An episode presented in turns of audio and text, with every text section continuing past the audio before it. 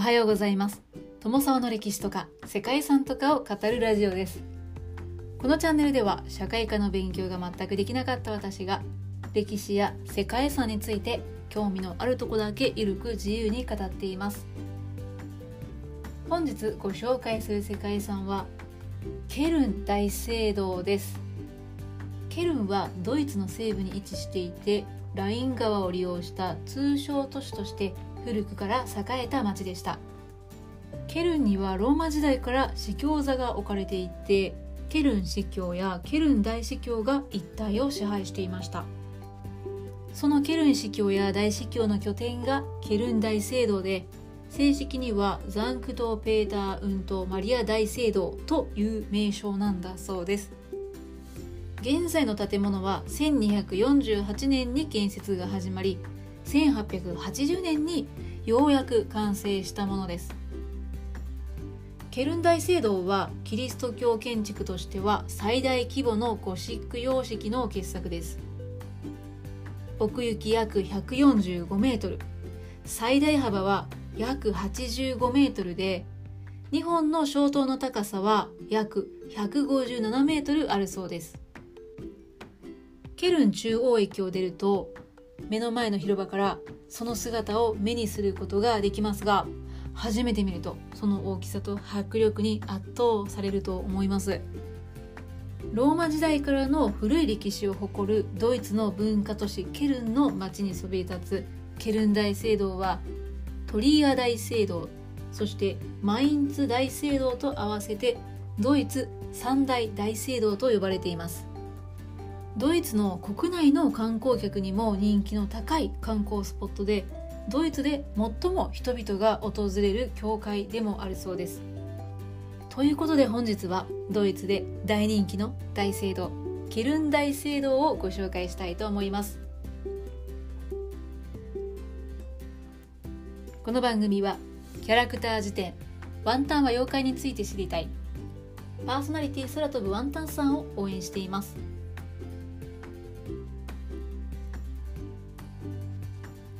かつてローマ帝国が征服していたケルンの地はオッピドゥム・ウビオルムと呼ばれる軍事拠点となっていました。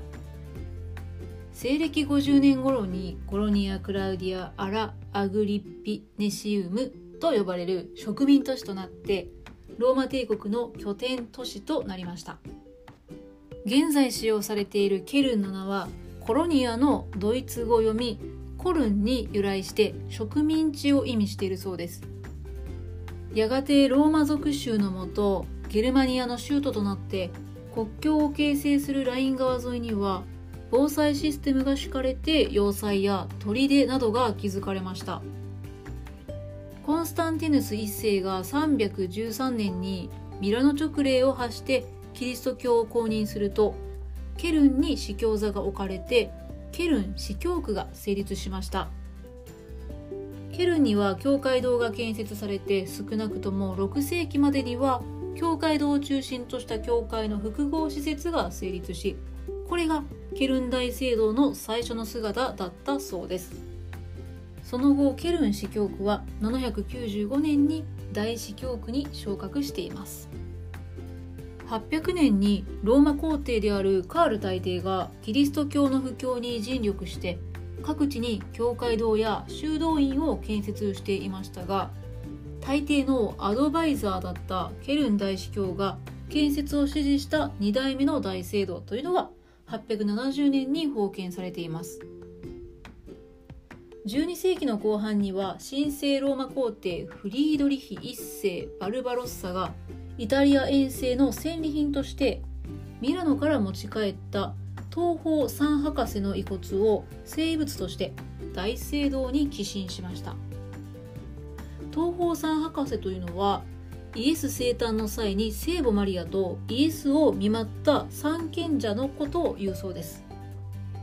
これによって大聖堂は人気の巡礼地となりイタリア北部からフランスやスイスベルギーに至るガリア地域を代表する教会堂の一つとなりました。巡礼者が増えて手狭になりまた東方三博士の生物と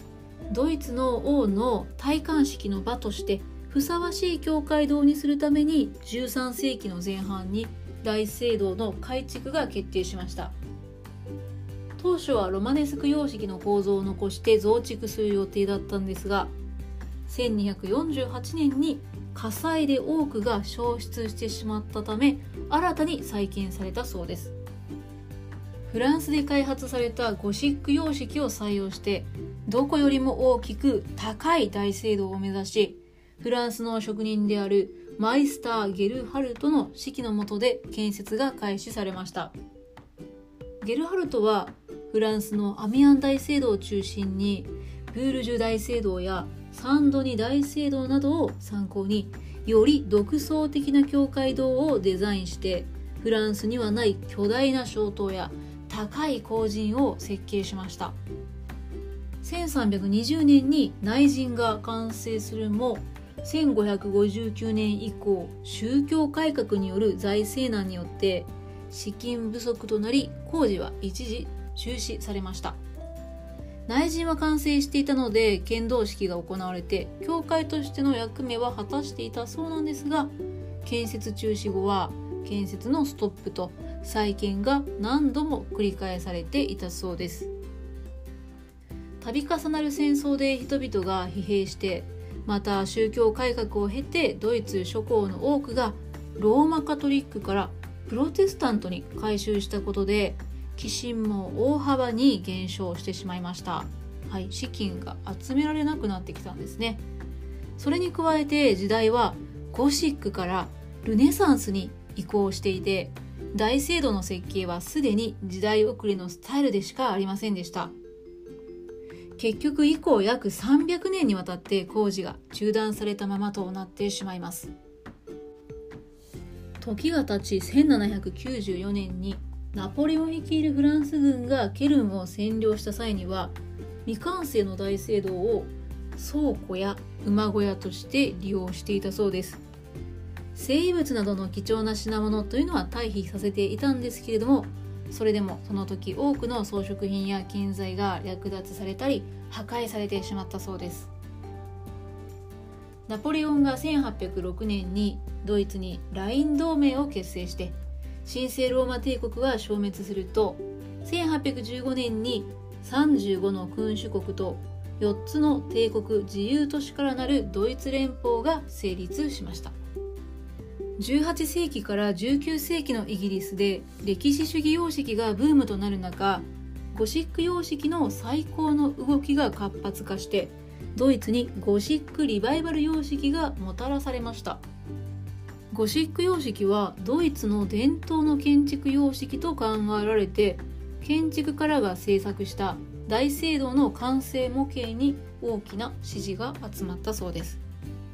ゴシック復活の波に乗ったことやプロイセン政府からの援助もあり1842年から本格的に工事が再開されましたそして大聖堂は建設開始から632年と2ヶ月を経った1880年についに完成して第7代プロイセン王ヴィルヘルム1世が出席して完成の式典が執り行われました。